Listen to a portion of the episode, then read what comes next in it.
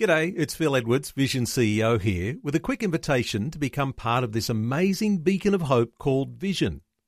Together we can put our love into action to help people of all kinds build or rebuild their lives on the truth of God. Please consider the part you can play during our upcoming Visionathon appeal, remembering that it's your support that makes Vision possible, including this podcast. Audio on demand from Vision Christian Media. The story. I get back to Drew and all my mates are there. Ah, oh, back in town. Yeah, come and have a drink with us. And I couldn't say no, so I'm back in the pub, leaving my partner, leaving my son, and back drinking with the boys. And I look back and think, oh my goodness, she had every right to leave me. And so she did. She, she said, I can't do this. You're not a, you're not a father. You just, the boys are too important. She left me. She took my little boy and my life crumbled at that stage. G'day, I'm Jimmy Colfax. Welcome to The Story. Well, today we have part three of our special six part series focusing on how God chooses some of the most unlikely people to do some of the most remarkable things in His kingdom. And that is certainly the case today. Last time we heard the conclusion of Helen Marsh's story, which she's written about in her book called Up Out of Egypt. It's basically about how she gave up her baby for adoption when she was only 14 years old and then was reunited with her daughter, Jan, 29 years later. But in addition to Jan, Helen had four other children that she raised herself, including our guest today. Geoff Marsh has an equally compelling story of his own. So here's Geoff having a chat and sharing his story with Eric Scatterbo in part three of our six part series.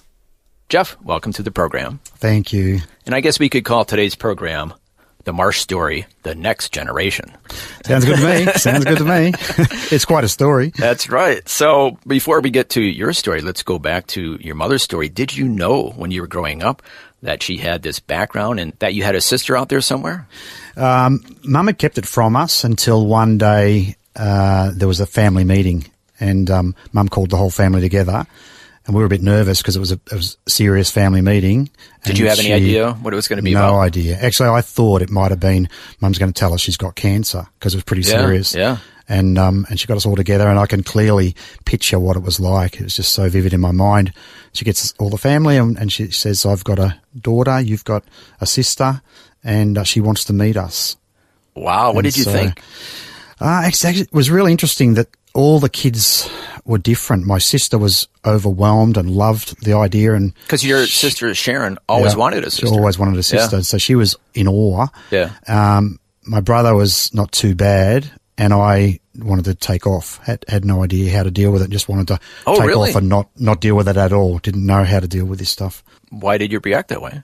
Uh, I don't know. I probably just couldn't picture my mum having another child, us not knowing this other child, Hmm. and I don't think I dealt with that sort of stuff real well at a Hmm. at that young age. So uh, I'm a runner. I just take off and block out. Yes, and that plays a part in your story. It does. It does. I was a runner. Yep. Yeah, yeah. Well, sure. we're, we'll get to that, but let's start off. You were born and raised in Mulgrave on the eastern side of Melbourne. Yep. Spent the first um, 15 years in Mulgrave. And I always say, um, had a really good upbringing. Mum, dad, awesome parents. Uh, probably mum spent most of her time investing in us and dad was the worker that goes away and, and provides. My dad was an amazing man that took me to sport, loved my sport and really backed us as kids in some of that stuff. And then you eventually moved out of Mulgrave. Yep. So uh, always wanted to be a carpenter and work with my hands, and so went to a tech school to actually get skilled up, and then at the age of 15 and a half, finished up um, fourth form, year 10, and um, and then my uncle said he'd give me an apprenticeship, but it was up in Drouin. So I would need to leave home, leave the family home, go up and live in Drouin during the week, and then come home on weekends to mum and dad. So it was a massive step. So you had a drastic change. You went from city living to country living. Yeah, it was it was massive because he's this fairly insecure, quiet city kid going country to start an apprenticeship and live with uncle, auntie, and cousin.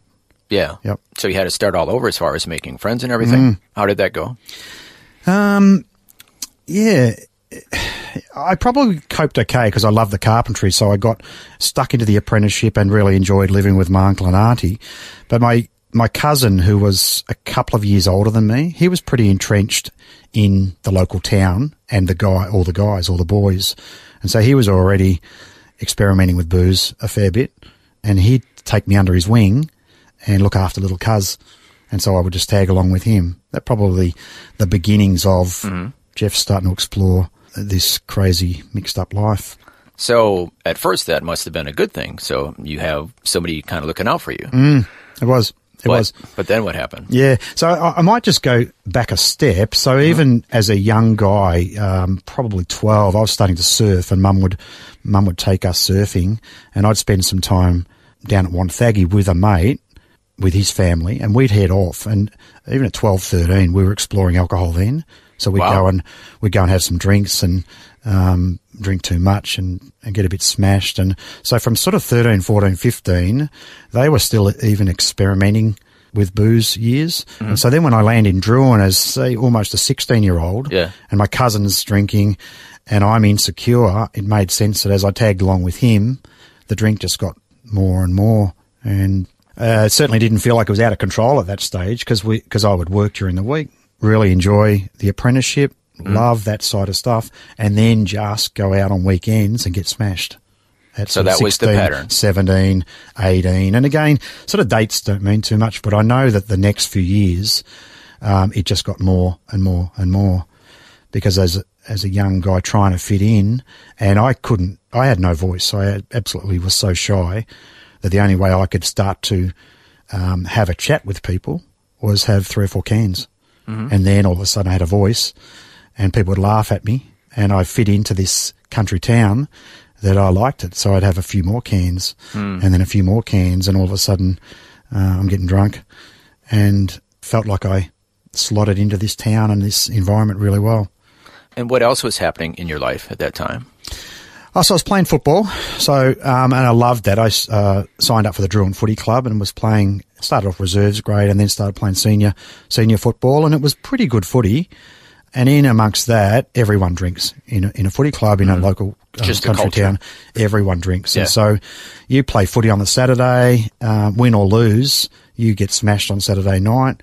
We have Sunday sippers, so Sunday morning you're presenting back at the club and having drinks at ten o'clock in the morning. Oh, wow. And so yeah, it's it was I I guess I learned how to do that pretty quick. And so then Sunday I'm smashed. Most of the day Sunday we're smashed. Got to get ready for work again Monday. Mm-hmm. And so wake up Monday morning a bit seedy. You'd get through the week okay. Looking forward to, and it would usually start Thursday night. Thursday night we'd start drinking. Friday, Saturday, Sunday. So this is an ongoing pattern week after week. Yep.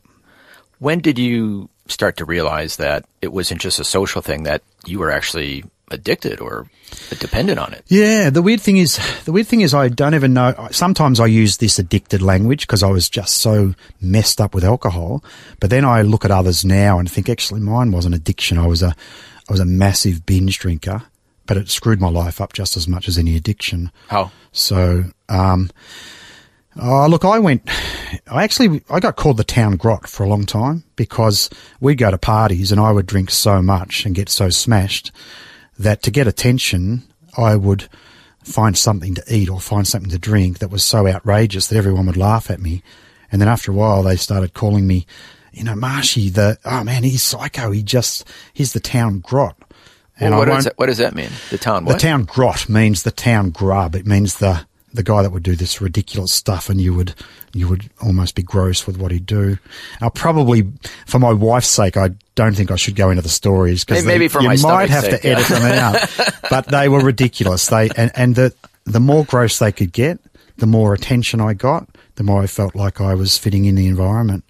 And um, someone took me under their wing and saw that I was just the town grot and actually could even make some money from it. So he would Make some money he would from get it? Everyone to he, he'd get me to do something outrageous and go around and collect bets for it, and then I'd do it, and he'd go and collect the money.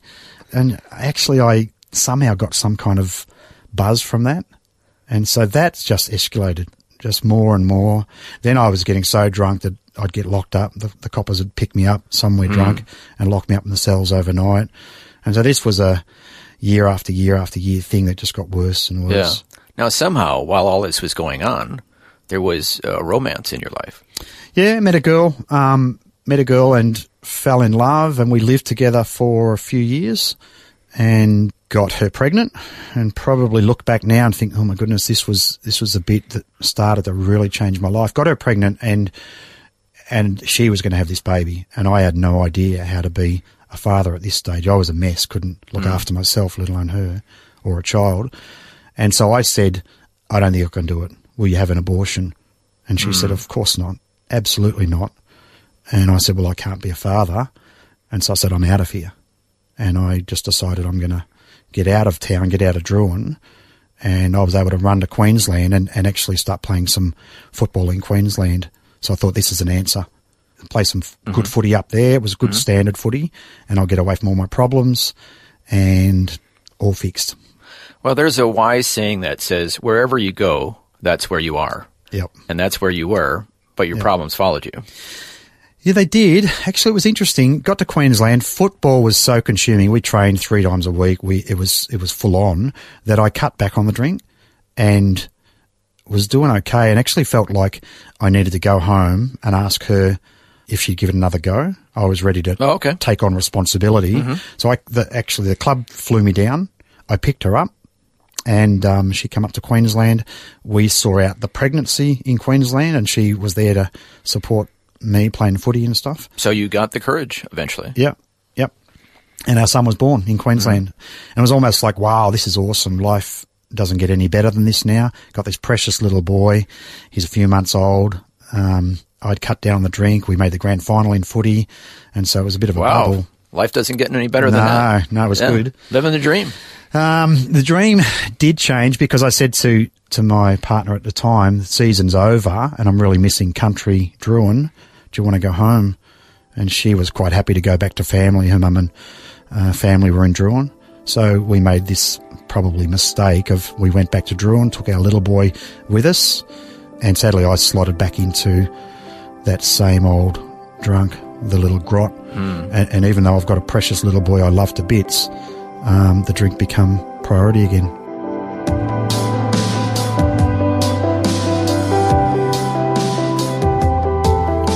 You're listening to The Story. Our guest today is Geoff Marsh, sharing his story. Geoff's mother is Helen Marsh, who was our guest last time. Next, we'll find out the role Helen played in helping Geoff turn his life around. That and more when we return. The Story. If this program has highlighted something you'd like prayer for, we'd love to pray for you. Call 1 800 Pray For Me. That's 1 800 772 936. It's a free call. Or text 0401 132 888. Hi, I'm Jimmy Colfax, and this is The Story. We're continuing with Geoff Marsh sharing his life journey with Eric Scatterbo. Geoff is the son of Helen Marsh, who was our guest last time. At this point in his story, he has just returned to Drouin, Victoria, and unfortunately, he has slipped right back into his drinking ways, and his life is on a downward spiral. Yeah, well, see, I don't know whether it, whether it was Drouin, whether I was still so insecure that I get back to Drouin, all my mates are there. Ah, oh, Marshy's back in town. Yeah, um, come and have a drink with us. And I couldn't say no, so I'm back in the pub, leaving my partner, leaving my son, and back drinking with the boys. And I look back and think, oh my goodness, she had every right to leave me, and so she did. She she said, I can't do this. You're not a you're not a father. You just the boys are too important. She left me. She took my little boy and my life crumbled at that stage. Were you married at this point? No, no, we never got married. Mm-hmm. We just lived together. And so she lived in Drouin, so she took off, got herself her own place and took my little boy. And so I'm in my own home, incredibly lonely, now without this precious boy of mine with me every every day. And so my only answer was to go back to the boys at the pub and say, I'm not coping. Ah, Marshy, come up and have a couple of drinks with us. We'll, you know, it'll sort out. It'll be okay tomorrow. And the only answer they really had was, let's just keep drinking and forget about all that stuff. It sorts itself out. Well, it didn't. And I, um, Yeah, I was going to say, how did that yeah, I got, you? I got lower and lower and lonelier and lonelier. Actually, I have a vivid, and this is a long time ago, and I have a vivid recollection of, of actually laying in bed so grieved that I couldn't be with my boy and so lonely that I thought, oh, I could just take my life and actually it would be better to to just get out of here because I just couldn't find a way hmm. forward. I wasn't going to get get back with this girl. I didn't know how I was going to be a decent dad. The boys didn't have an answer for me. The grog didn't help. Um, it wasn't numbing the pain, and so just to leave this world was an answer. And I thank God that I didn't. But gee, that's still incredibly clear in my head. Hmm. So how did things finally turn around? So in a mess, in an absolute mess, I would go back to Mulgrave to Mum, who'd become a believer at this stage. Yep. And I'd go and sit on her freezer, and I'd say, "Mum, my life." Still get emotional all these years later. Um, Mum, my life is a mess, and I've got no idea what to do, and I can't bear to be without my boy. And she would, I guess, she would start to give me some advice, and um, and we'd, you know, I'd, I'd cry on a freezer and, then I'd go back to Drouin and, um, and I'd go back to Drouin and I'd drink some more. And I think I lost my job because of my messed up life. And I'd come back a few weeks later to mum and sit on her freezer and say, mum, I'm still a mess. And she would talk to me, um, about her God, about her faith. And she'd say, Geoff, you need a change in your life. And I'd say, I know, mum, but oh, look, I'm really not into that stuff you're into. And so we'd process that. I'd go back to Drouin, I'd drink some more. Again, I'd be incredibly lost and lonely and broken. And I'd go back to mum's, sit on the freezer. It sounds like she was incredibly accepting. Yeah. I Yeah. mean, obviously, after everything she went through, giving unconditional love to somebody who's made a few mistakes Yeah. was part of who she was. Oh, look, she's a champion. And I, I wish I had have recognised that at the time. But I look back now and think, my goodness, mum has been through her own stuff over many years. Yeah. And here I am now. I had made a complete mess of my life, and here I am um, seeking some advice. And this is what she said to me Geoff, come to church with me, meet some of the guys at church, and see if you can find a, another way of life. And mum would have worded it totally different to that, but that's what I heard. And I said, Mum, no, no, no, no. And I kept saying no. Back to Drouin, come back. She'd ask me again. Eventually, the long story short is that she'd ask me again and I'd say yes. And I think it's really important I tell you these conditions. Mum, I'll go to church. We sit at the back of church. I don't want to speak to any of those weirdos. when church is finished, we're straight out of there. And she'd say, yes, yes, yes. Okay, let's do that, Geoff. Just get you in the building. Get me in the building Yeah. and let um, whatever happens happen. So first time, got me in the building. We sat at the back and they've started their worship, their songs, and and I'm tearing up. And Really?